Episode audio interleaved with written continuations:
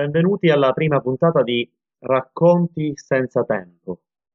Racconti senza tempo è una rubrica volta ad approfondire eh, le opere, i personaggi, gli autori che costituiscono nella nostra cultura e nella nostra vita un importante eh, fonte di ispirazione, eh, di crescita e di arricchimento.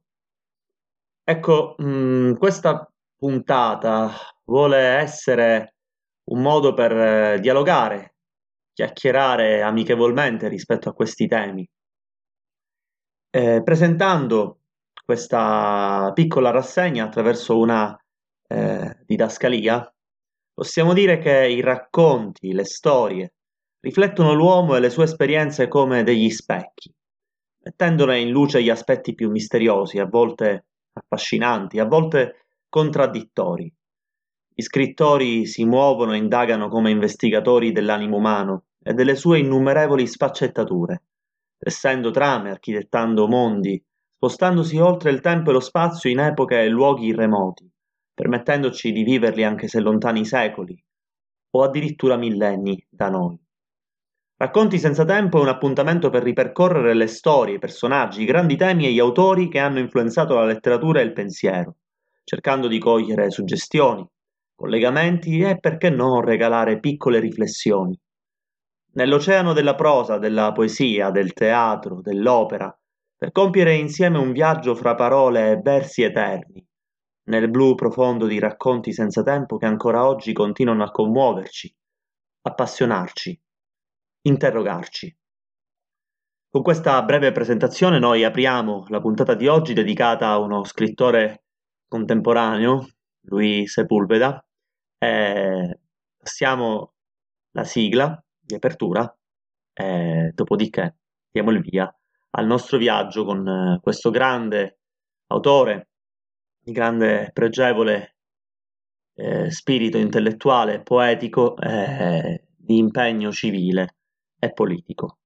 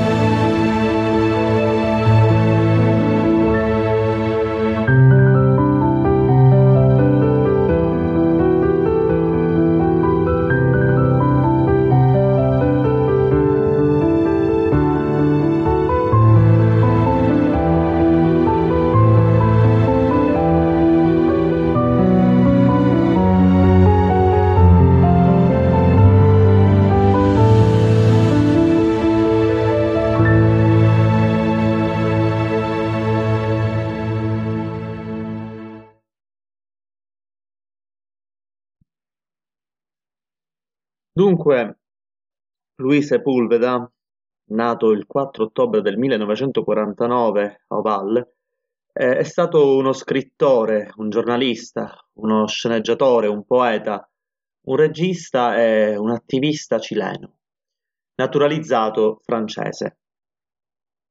Vediamo che eh, Luis Sepulveda ha coniugato la sua esistenza artistica eh, con un impegno politico notevole. In particolare mh, l'autore ha affrontato eh, il dramma del carcere all'interno del regime del generale Pinochet. La sua vita è stata ricca di viaggi, in particolare nell'America Latina, eh, in particolare eh, anche caratterizzata da collaborazioni con eh, gli equipaggi, per esempio di Greenpeace. L'autore ha avuto diverse case, diversi luoghi che hanno rappresentato per lui, diciamo, la sua casa, da Hamburgo a Parigi, alla Spagna. Luis Sepulveda ha scritto non soltanto prosa, ma anche poesie e in particolare eh, riusciva a parlare in maniera fluida diverse lingue, oltre eh, appunto lo spagnolo, eh, anche l'inglese, il francese, l'italiano. Dunque pubblicò romanzi, raccolte di racconti, eh, in particolare libri di viaggio. Il titolo che andremo ad approfondire in questa prima puntata sarà sicuramente l'opera che lo ha reso più celebre tra i più grandi e i più, e i più piccoli. In particolare facciamo riferimento a Storia di una gabbianella e del gatto che le insegnò a volare. In questo appuntamento noi ripercorreremo la, la trama eh, dell'opera per linee generali, per poi procedere ad una lettura di un passaggio, un passaggio fondamentale dell'opera stessa che riguarda appunto la emozionante conclusione eh, in cui il gatto Zorba riesce a insegnare alla piccola Fortunata come volare.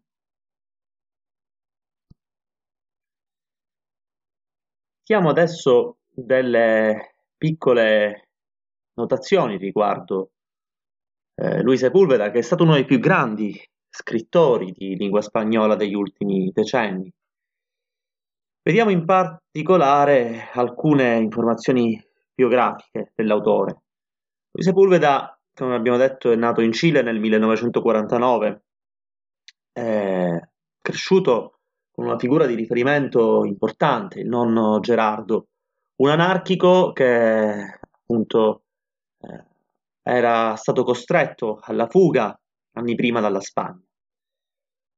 Eh, un grande appassionato, lui eh, fin da piccolo di romanzi di avventura, cominciò eh, a eh, appunto coltivare questo interesse letterario e politico.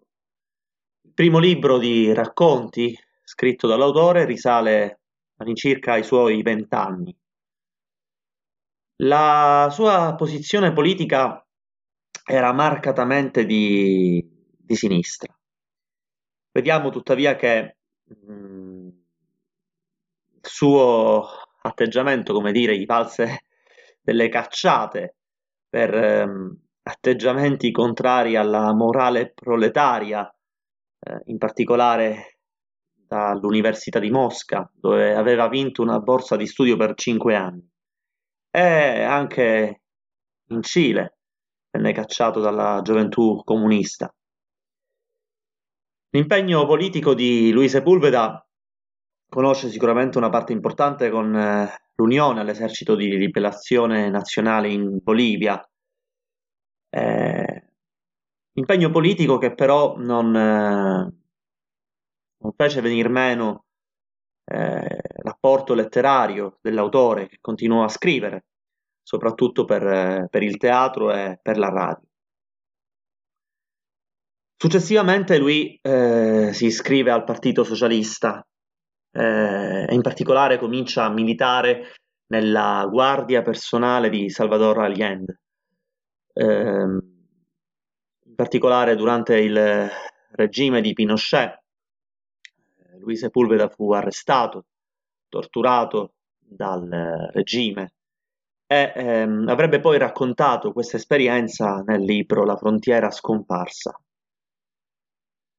La vita di Louis fu caratterizzata anche da due grandi amori, in particolare per Carmen Janet, con cui si sposò, con cui ebbe un figlio e dalla quale poi divorziò, sposando poi una donna tedesca, Margarita, da cui divorziò successivamente risposando nuovamente Carmen, che rimase con lui fino, fino alla fine.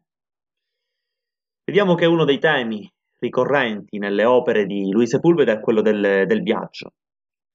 In particolare, un capolavoro del genere eh, è rappresentato proprio da Patagonia Express.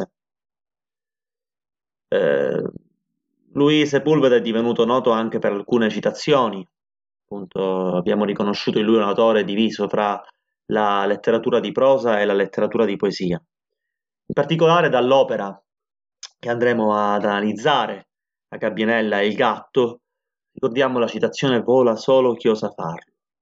Lo stile di Luis Sepulveda è uno stile che possiamo definire semplice, chiaro, diretto.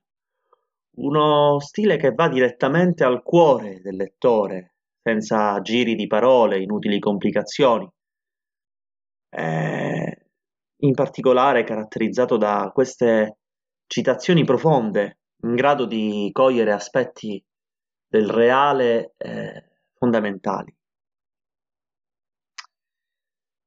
In particolare vediamo che un altro filone della letteratura di questo autore è quello dedicato ai libri per bambini, fra cui ricordiamo la storia di una gabbianella e del gatto che le insegnò a volare. In particolare una, un filone letterario anche dedicato a eh, romanzi che vedono come protagonisti animali, per esempio Storia di un gatto e del topo che diventò suo amico, oppure Storia di una lumaca che scoprì l'importanza della lentezza, o Storia di un cane che insegnò a un bambino la fedeltà eh, raccolti poi in quella che fu definita la trilogia dell'amicizia. E poi l'ultimo libro di Sepulveda, Storia di una balena bianca raccontata da lei stessa. Eh, Luis Sepulveda, oltre all'impegno politico, mh, coltivò anche l'impegno ecologico, in particolare impegnandosi nei confronti dei popoli nativi americani. Eh, e per anni ha anche vissuto a bordo, come dicevamo in apertura, di una nave eh, di Greenpeace. thank you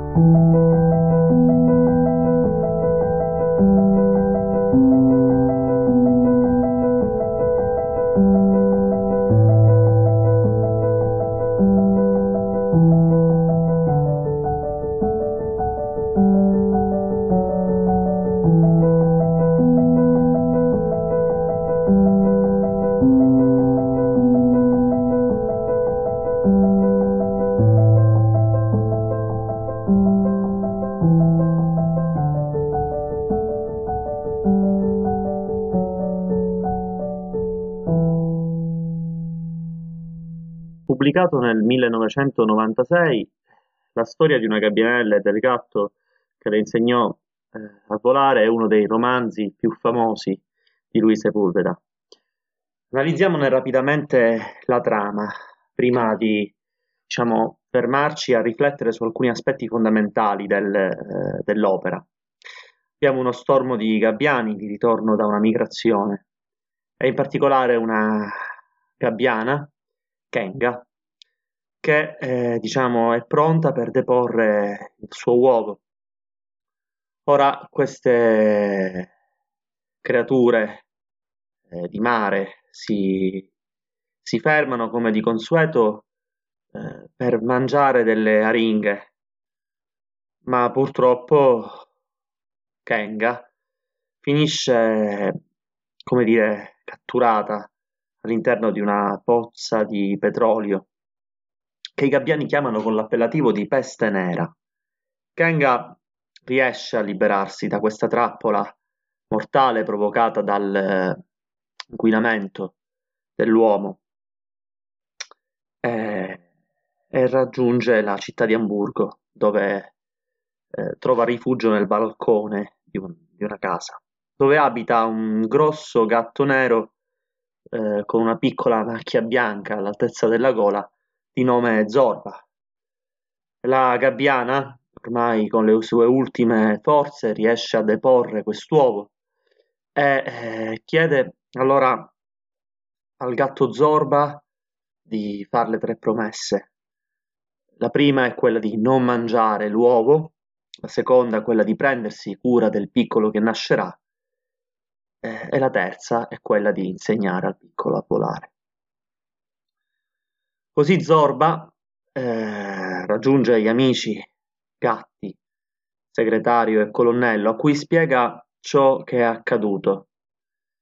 Il trio raggiunge il più intelligente fra i gatti, il gatto di Derò, per chiedere come poter ripulire Kenga dal petrolio che ha, come dire, eh, andato a colpire il suo piumaggio.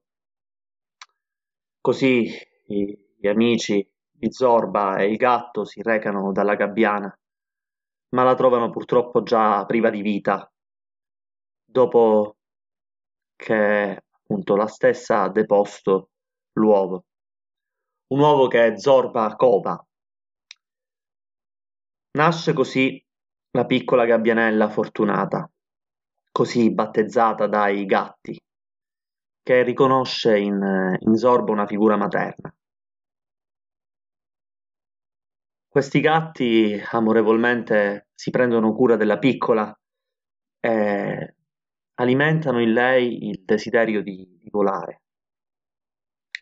Tuttavia, per imparare a volare, la piccola gabbianella fortunata ha bisogno dell'aiuto di un umano.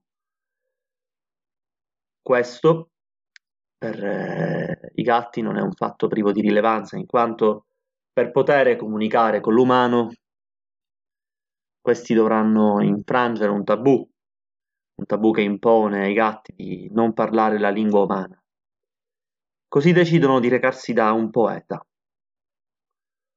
un poeta che è anche, diciamo, genitore di una meravigliosa gatta della quale tutti i gatti della città sono innamorati. Il poeta rivela loro che per far sì che Fortunata riesca a volare, ella dovrà saltare dal campanile di San Michele. E così, di fronte agli occhi di Zorba e del poeta, Fortunata riesce a gettarsi dal campanile e a imparare a volare come una vera e propria gabbiana.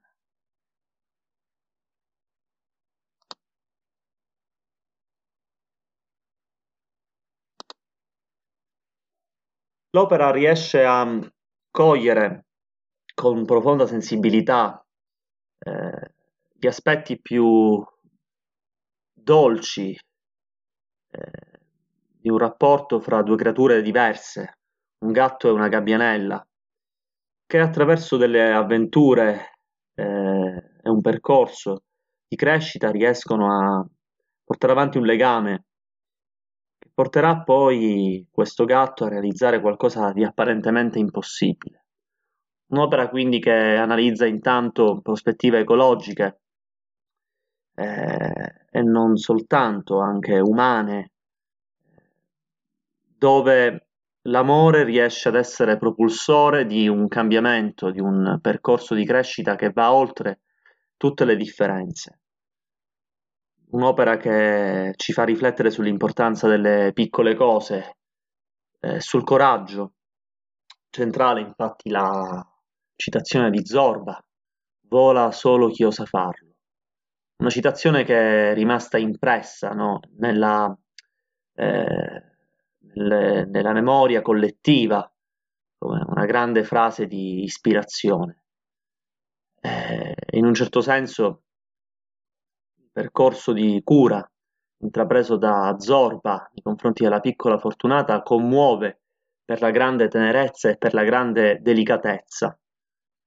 Un insegnamento che va al di là di ogni tempo, di ogni differenza e che ci permette di capire che l'amore non ha barriere e che percorso per riuscire ad andare oltre i propri limiti deve essere corredato da cura, pazienza, dedizione e dal coraggio. Qui ci troviamo nel passaggio finale del, del romanzo, il momento in cui Zorba insegna Fortunata a volare. Ora volerai, Fortunata, respira, senti la pioggia, è acqua. Nella tua vita avrai molti motivi per essere felice. Uno di questi si chiama acqua, un altro si chiama vento, un altro ancora si chiama sole e arriva sempre come una ricompensa dopo la pioggia. Senti la pioggia, apri le ali. Miagò lo Zorba. La gabbianella spiegò le ali. I riflettori la inondavano di luce e la pioggia le copriva di perle le piume. L'umano e il gatto la videro sollevare la testa con gli occhi chiusi. La pioggia, l'acqua, mi piace, stridette. Ora volerai, miagò lo Zorba. Ti voglio bene. Sei un gatto molto buono, stridette Fortunata, avvicinandosi al bordo della balaustra. Ora volerai. Il cielo sarà tutto tuo, miagò lo Zorba. Non ti dimenticherò mai, neppure gli altri gatti, stridette lei, già con metà delle zampe fuori dalla balaustra, perché come dicevano i versi di Azzaga, il suo piccolo cuore era lo stesso degli equilibristi. Vola, miagò lo Zorba, allungando una zampa e toccandola appena. Fortunata scomparve alla vista e l'umano e il gatto temettero il peggio. Era caduta giù come un sasso. Col fiato sospeso si affacciarono alla balaustra e allora la videro che batteva le ali sorvolando il parcheggio. E poi seguirono il suo volo in alto, molto più in alto della banderuola dorata che corona la singolare bellezza di San Michele.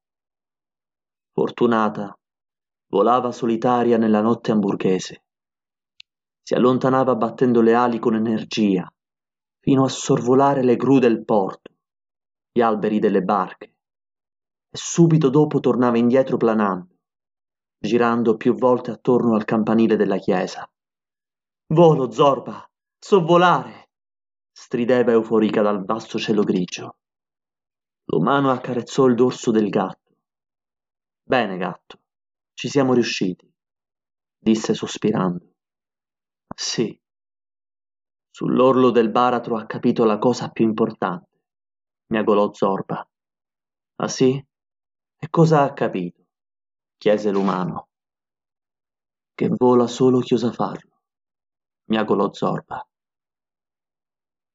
Immagino che adesso tu preferisca rimanere solo. Ti aspetto giù. Lo salutò l'umano. Zorba rimase a contemplarla finché non seppe se erano gocce di pioggia o lacrime, ad annebbiare i suoi occhi gialli di gatto nero grande e grosso, di gatto buono, di gatto nobile, di gatto del porto.